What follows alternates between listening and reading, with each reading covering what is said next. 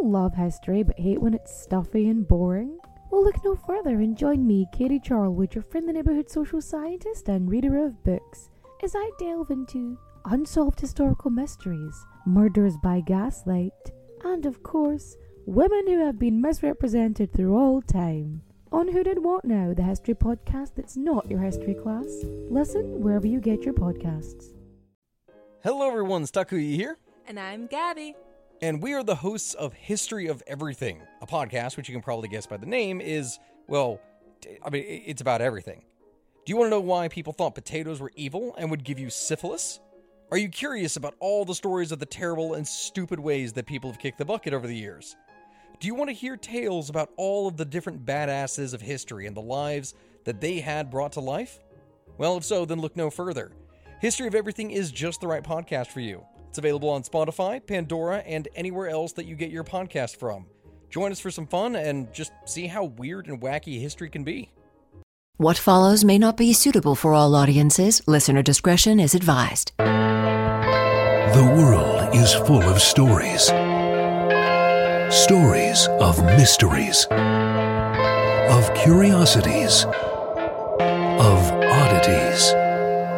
Join Kat and Jethro Gilligan Toth for the strange, the bizarre, the unexpected as they lift the lid and cautiously peer inside the box of oddities. Oh my God, you have to tell everybody what happened to you yesterday. Well, if you follow me on TikTok, you know about it already. but um, yeah, I was on my way to Target uh, to pick up a few necessities. Good toilet paper, for instance. And um, I had to stop in the street because there, uh,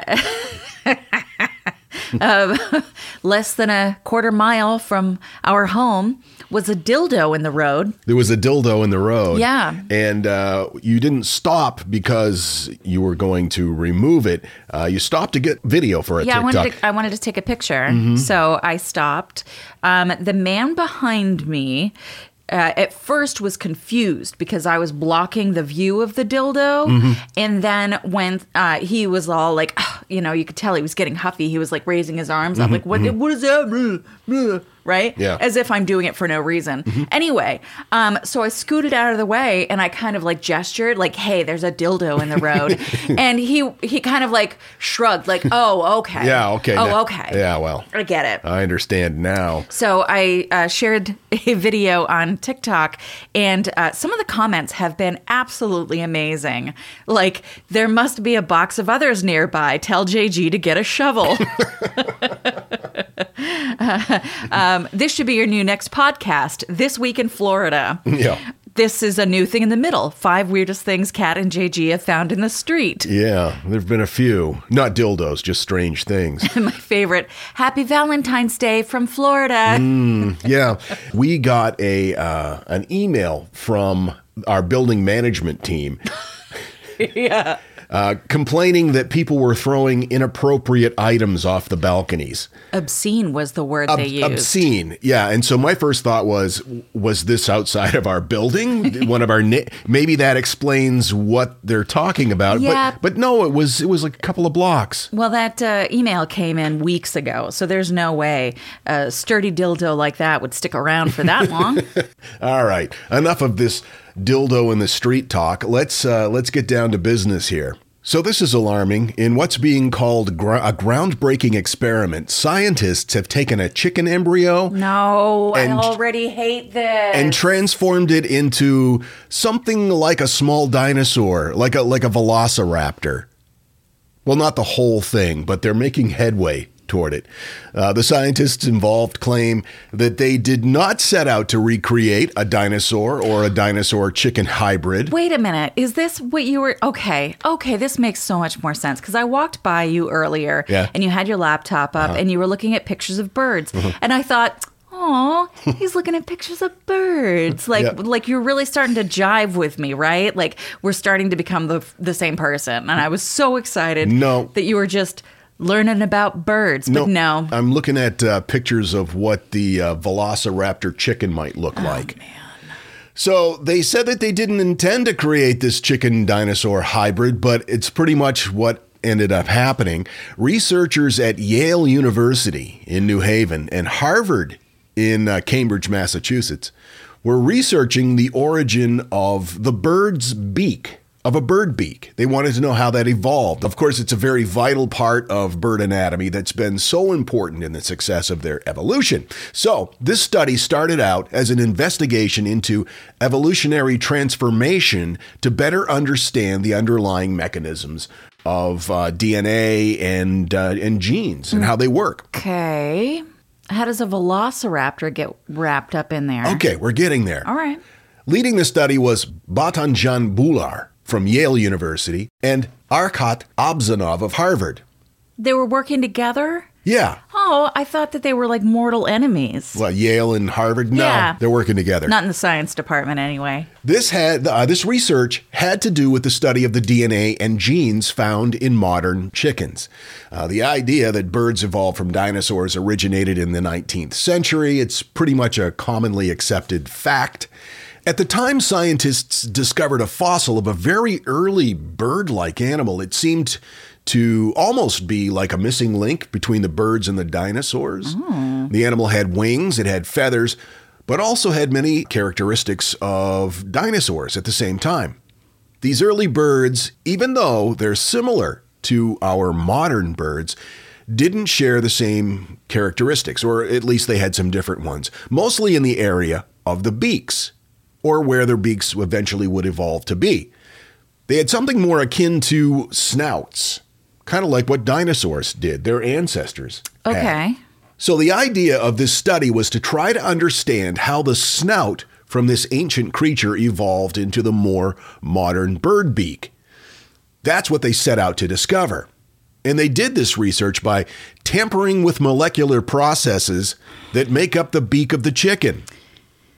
I mean, you have to know that some things are going to go awry when you're tampering with the molecular Gene tampering. gene tamp. Yeah, exactly.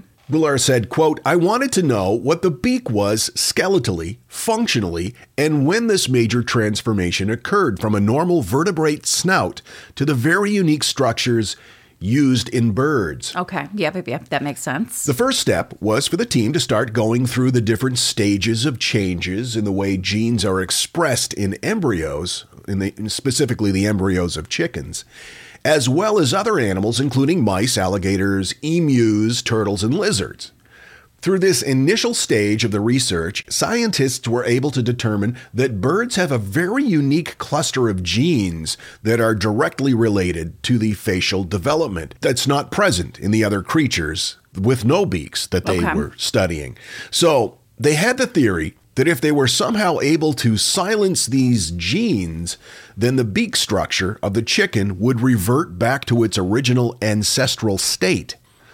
So, in order to do this, to switch this gene off, essentially, the team isolated the proteins that would have gone on to develop into beaks.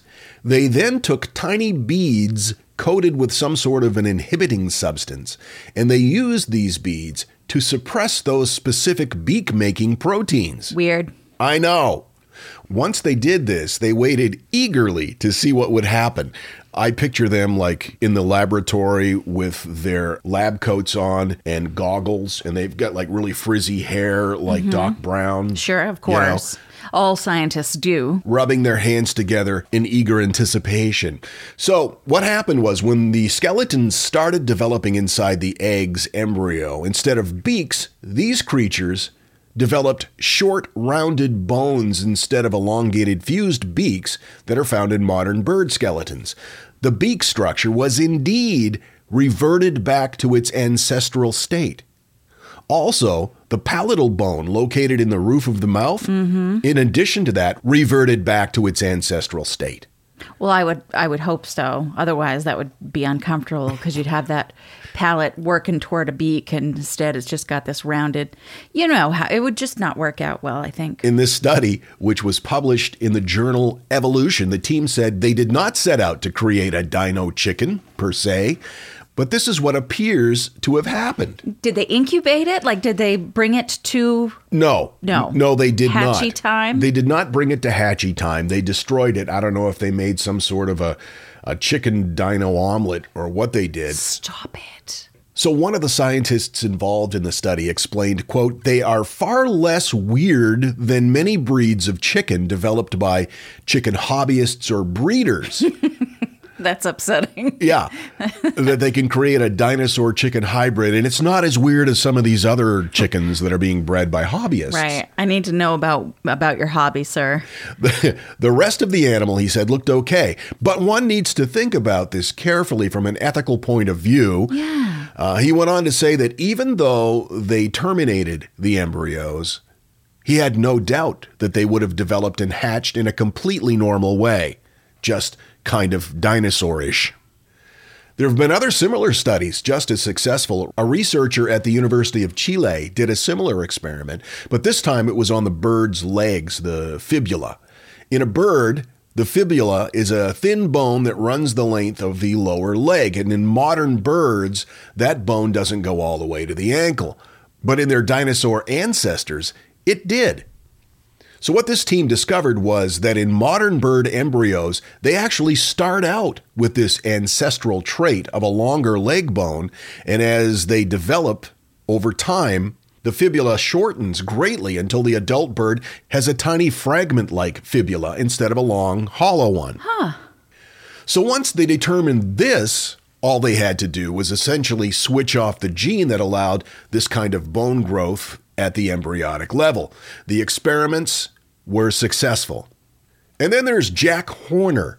Little Jack Horner? No, it's bigger Jack Horner. He's actually uh, pretty big. He's the curator of paleontology at the Museum of the Rockies, as well as a professor at the Montana State University. Wow. And also, in fact, he was the guy, he was like the scientific consultant on Jurassic Park. He's also the guy responsible for creating a genetically altered domestic bird with teeth, claws, and a long tail, similar to a small carnivorous dinosaur or like a velociraptor. Thanks, Jack. Right now, his team is doing genetic research in an attempt to lengthen the tail at the embryonic level, essentially creating the perfect dinosaur chicken mix. He doesn't like to call it a uh, dinosaur chicken uh, hybrid. He prefers to call it a genetically modified chicken. Yeah, that sounds too much like, oh, we give them antibiotics. He does wonder, though, if he's able to create an elongated tail, whether or not the bird would be able to use it. He said it would be relatively easy to genetically engineer a tail, but then you have to take into consideration would he have to genetically engineer muscular and nervous systems in order for them to be able to use these new features that they've created? Right. And they don't have a grown up animal teaching them how to behave using that new feature. That's true. So we've got several different teams working on similar types of projects to learn the secrets of avian evolution. Uh, there's still a lot of unanswered questions, but the Harvard researcher involved in the first study believes that 15 or 20 years from now, we'll be able to take all of these individual tools from all of these individual research projects, along with the information, and hatch a living, breathing dinosaur chicken, if we want to. And most likely they believe it will have a toothy snout similar to a velociraptor. I don't want them to do this. No? No, I do not.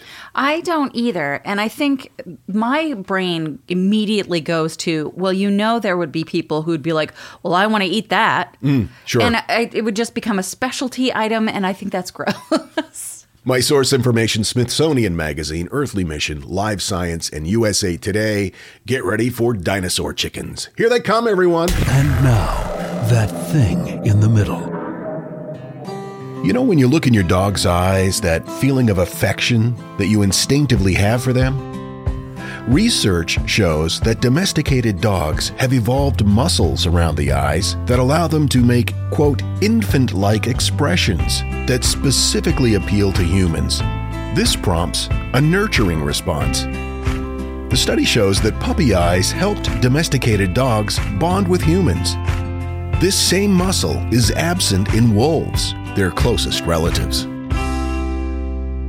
So it was either listen to us or that learn to speak French in just 10 days podcast? Slacker. This is the Box of Oddities. I've got to tell you, the longer we've had our Aura frame, the more I love it. I have kids, and they live about 3,000 miles away, and my daughter is expecting a child, and she has been sending me updates on her baby bump through the Aura frame. And since I can't be there to experience it with her, it's the next best thing. And speaking of mothers, if you're looking for the perfect gift to celebrate your mom in your life, Aura frames are beautiful Wi Fi connected digital picture frames. It allows you to share and display unlimited photos. It's super easy to upload and super easy to share photos with the Aura app. And here's the thing if you're giving Aura as a gift, you can even personalize the frame with preloaded photos and memories. We love Aura frames, and living so far away from family, thanks to Aura, it's the next best thing. It's like, it's like almost being there. And right now, Aura has a great deal for Mother's Day. Box of Oddities freaks can save on the perfect gift by visiting auraframes.com to get $30 off, plus free shipping on their best selling frame. That's A U R A frames.com. Use code oddities at checkout to save. That's A U R A frames.com and use code oddities at checkout, and you will save. Thanks, Aura Frames, for bringing my family a little bit closer.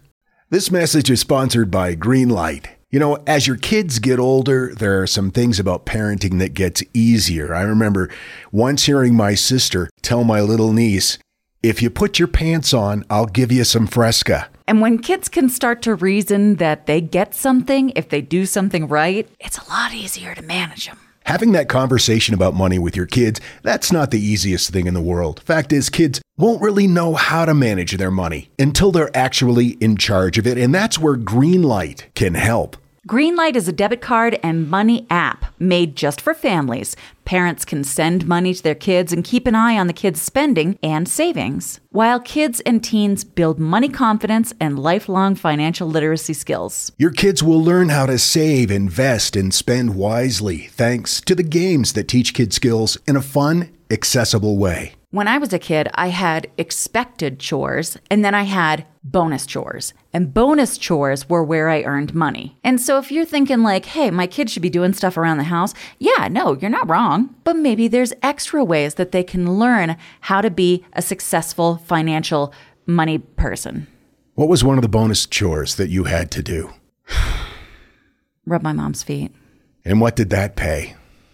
I don't know, like a quarter or something. Millions of parents and kids are learning about money on Greenlight. It's the easy, convenient way for parents to raise financially smart kids and families to navigate their life together. Sign up for Greenlight today and get your first month free when you go to greenlight.com slash oddities. That's greenlight.com slash oddities to try Greenlight for free. Greenlight.com slash oddities. Want to learn how you can make smarter decisions with your money? Well, I've got the podcast for you. I'm Sean Pyles, and I host NerdWallet's Smart Money Podcast. On our show, we help listeners like you make the most of your finances. I sit down with NerdWallet's team of nerds, personal finance experts in credit cards, banking, investing, and more. We answer your real-world money questions and break down the latest personal finance news. The nerds will give you the clarity you need by cutting through the clutter and misinformation in today's world of personal finance.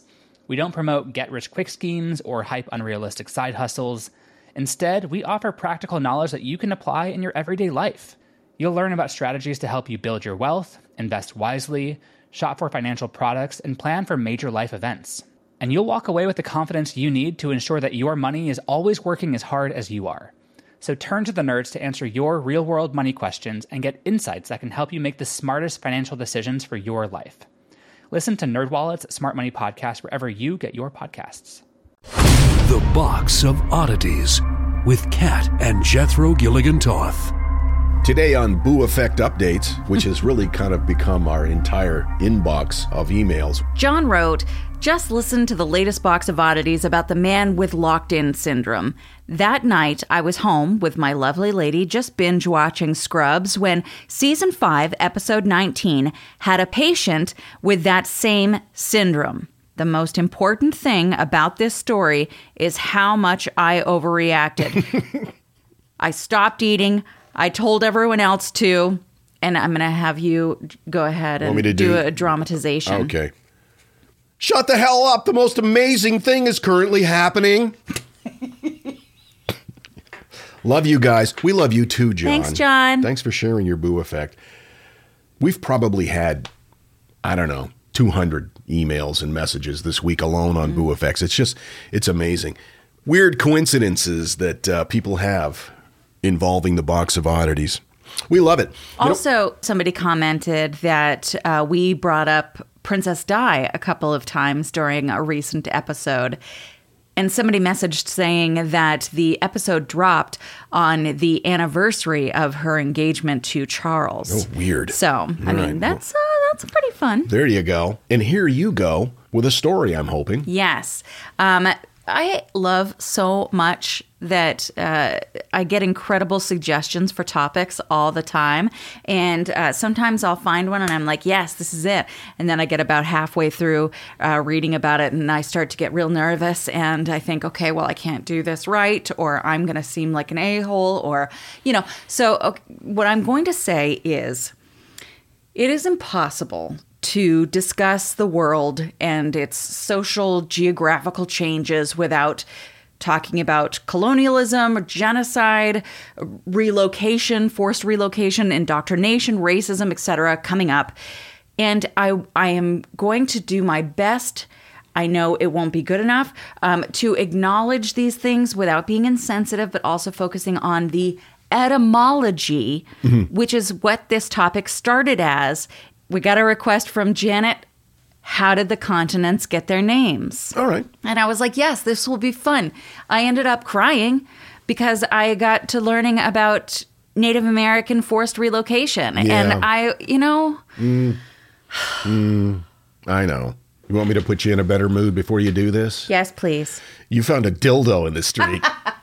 I did. I did do that. Yep. How did it get there? I don't know. You know, it did was- not look like it was in good shape. it wasn't a gently used adult toy? it was not. Oh my God. Yeah. There was nothing gentle about how that thing had been handled. Did, did somebody leave it on the hood of their car and forget when they drove away? Unsure. okay. It's gone the way of the single shoe, which I will never understand. Yeah, I don't get that either. So the ancient Greeks divided the world into three parts Asia, Libya, and Europe. And the Nile was the dividing line between Asia and Libya. So Egypt was technically grouped in with Asia in their conception of the world. Asia. Asia. So when did Africa start to be called Africa? The term Africa didn't start to dominate until the 17th century CE. It was far more common over the past 2,000 years to hear that landmass called Libya, Ethiopia, Guinea, or Sudan, all of which are now, as you know, countries in Africa. In Kemetic History of Africa, Dr. Cheikh Anta Diop said Africa never originated from within the people, and her people were never associated with that name. In fact, some argue that Africa was initially called Alkebulan. Alkebulan means mother of mankind or Garden of Eden. And it was in the 17th century that Europeans started really understanding the world land masses and it started to explode that they were tootling around claiming and dividing up land masses particularly Africa. And it was at this time that they were creating the maps that we would go by for centuries so it just took one really good map maker saying this is Africa for us to go like, oh yeah, that's Africa. Hmm. Some scholars believe that the word originated from the Romans. According to this school of thought, the Romans discovered a land opposite the Mediterranean and named it after the tribe in that area, and they were called the Afri. That area is what is now Tunisia. And some believe that Africa comes from the word Afriki, a Greek word which means land free from cold and horror, which does sound nice. Asia. Asia. Asia is the world's largest continent, and it originally was just the name for the east bank of the Aegean Sea. It's thought to have originated from the ancient Greek word Asia, That name then was used to describe land that went further and further and further back as they became explored. It was like, oh, okay, well, that's also Asia. Yeah, now that's also Asia. That too. Over here, that is that's Asia as well. It was first referred to as Anatolia in Herodotus. However, uh, it was in use long before that too, uh, but not for the entire continent. It was just kind of that chunk over there. But again, because the understanding of the world at that time was so limited, it was this place, this place, or that one. And so it makes sense that they were just like, okay, well, that's also Asia. I just read an article about a town that named all their streets like that. It's like this street, that street, here's another street, Oh my gosh. street over there. I love that idea. I think that's going to just be confusing. But when you're like navigating and you're like, is it this street? No, it's that street. Wait, what? who's Are we in some sort of who? Get off my brain part. But it's lovely in here. Thanks. Other scholars argue that the origin for the name Asia is to be found in the Semitic Akkadian. Akkadian is an extinct language that was spoken in ancient Mesopotamia, and they point to the Akkadian word asu, meaning to rise. So some linguistics point toward this providence as making the most sense because from the Mesopotamian perspective, being east of Mesopotamia, as we discussed, they had a pretty vague idea of the spaces that they were referring to. They would have said like over there is where the the mm-hmm. sun rises. This theory works in conjunction with the idea that the Akkadian word Uribu, meaning to set in the west, became Europe Oh. Because, of course, that area was to the west. The first written record of the word Europe is in the Homeric Hymns, a series of 33 anonymous poems written in honor of various Greek gods. In the hymn to Apollo, the poet writes, Here I am minded to make a glorious temple, an oracle for men, and hither they will always bring perfect hecatombs. Don't know what that means. Hecatombs? Sounds delicious. So, as I said, the ancient Greeks divided the world into the three major units Europe, Asia, and Libya, the last of which referred to the known northern portion of Africa. But how did Europe come to be called Europe? Well, for me at least, the story of Europa comes to mind. Uh, Europa gave birth to three sons of Zeus. Zeus, of course, the god of the sky in ancient Greek mythology. And each of those sons became kings of regions around the Mediterranean. So maybe those regions being ruled by the sons of Europa led to the idea that the whole, you know, would be the mother. And Europa, Europe, hmm, question mark? But taking a linguistic approach, some scholars believe Europe's name is descriptive in origin. In Greek, Euris means wide, and ops, of course, means a reference to the eye or the face. As in optic. That's correct. See, I could be a linguistic guy. So that leads What's to the word for linguistic guy? Linguist. You do great. I'm a, I'm a nonstop word guy. So then we arrive at wide gazing, which is an appropriate description of Europe's broad shorelines as seen from the uh, perspective of maritime Greeks. But these are just theories, and how Europe became known as Europe is still debated. What about America, though? America's relatively newish. I seem to recall reading something about that. Uh, some guy whose name was Amorous or Amorai or something like that just decided to name it after himself. Yeah, well, I think all the time I find things and I'm like, I like this. I, from now on, we're going to call it Katrina. That's what we'll call burritos from now on. Burritos? Yep. Okay. I love them. I've discovered them, and now that's what they're called. Now, of course, there are countless names for the Americas that are lost to history after the Europeans arrived because the Yeah. the First Nations people uh, conquested and dis- diseased and all that. So we just can't we can't know what all of the the names were, uh, nor would we have time to go through them all. But the Kuna people of Panama and Colombia referred to the Americas as Abya Yala, the continent of life, which I really like the Lenape or Delaware people, the indigenous peoples of northeastern United States and Canada, called the landmass Turtle Island. And that comes from the various indigenous oral histories that tell the stories of the turtle that holds the world on its back.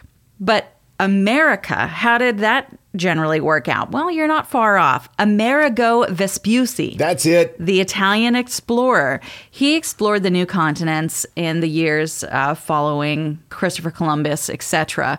Uh, but some protest and say, nah, nah. They claim that the Americas are named after a mountain range in Nicaragua or after Richard Amerike of Bristol.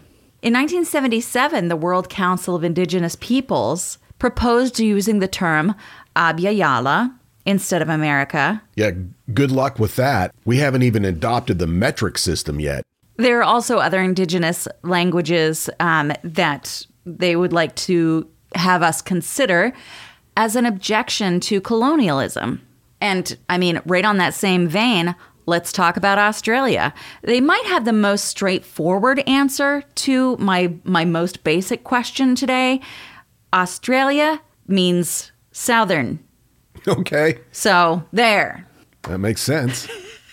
before it was called Australia, of course, there was New Holland and New South Wales, but there were over 500 different clan groups or nations around the continent, each with distinctive cultures, beliefs, and languages.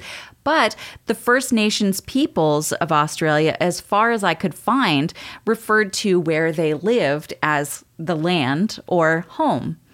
So they didn't have, I know, by the early 19th century, explorers had been on the hunt for a massive southern continent they called Terra Australis Incognita. Basically, it was the southern land that is hidden.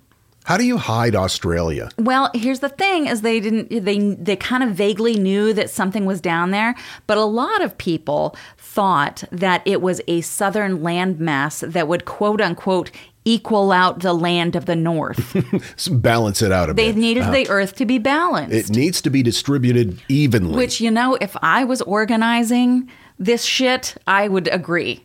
The word Antarctica comes from the Greek language Antarcticos, which means opposite of the Arctic.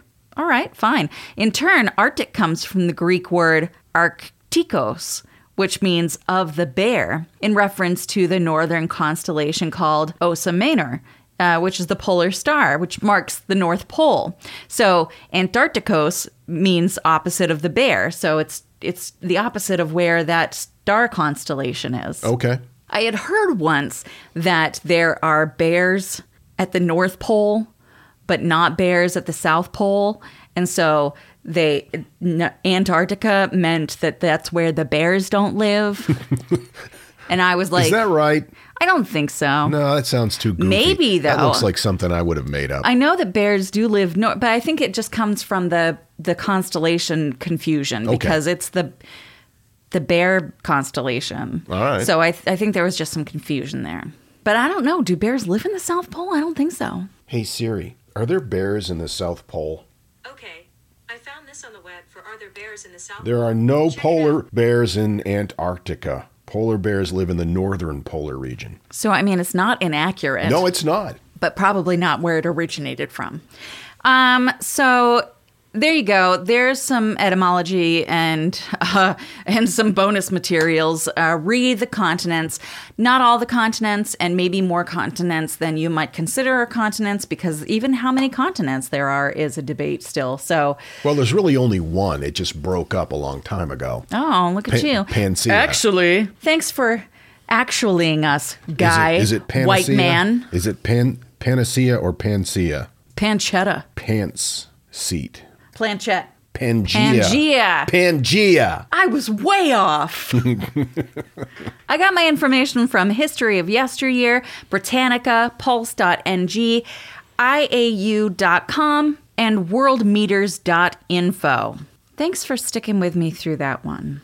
I would go anywhere with you, Oh, you're nice. even out on the street to collect dildos. So we've got some live shows coming up. We're going to be in Nashville, Tennessee on the 29th of March at Zanies. We're back at Zanies. Looking forward to that.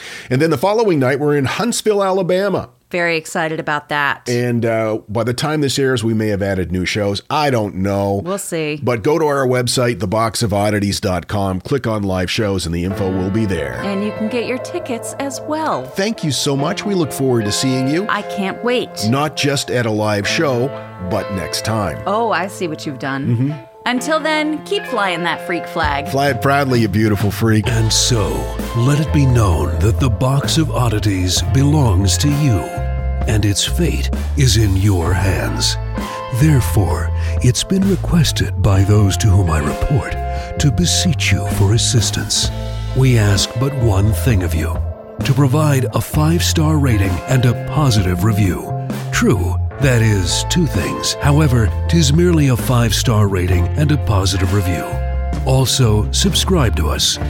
Okay, so three things is all we ask. Three things and three things only. Henceforth, the Box of Oddities commits to the telling of stories. Stories of the strange, the bizarre, the unexpected. We wish to offer our deeply felt gratitude and appreciation for your patronage. TheBoxOfOddities.com. Copyright 2022. All rights reserved. Music hit me so hard, make me say, Oh, oh my, my Lord, God. thank you for blessing me. Okay.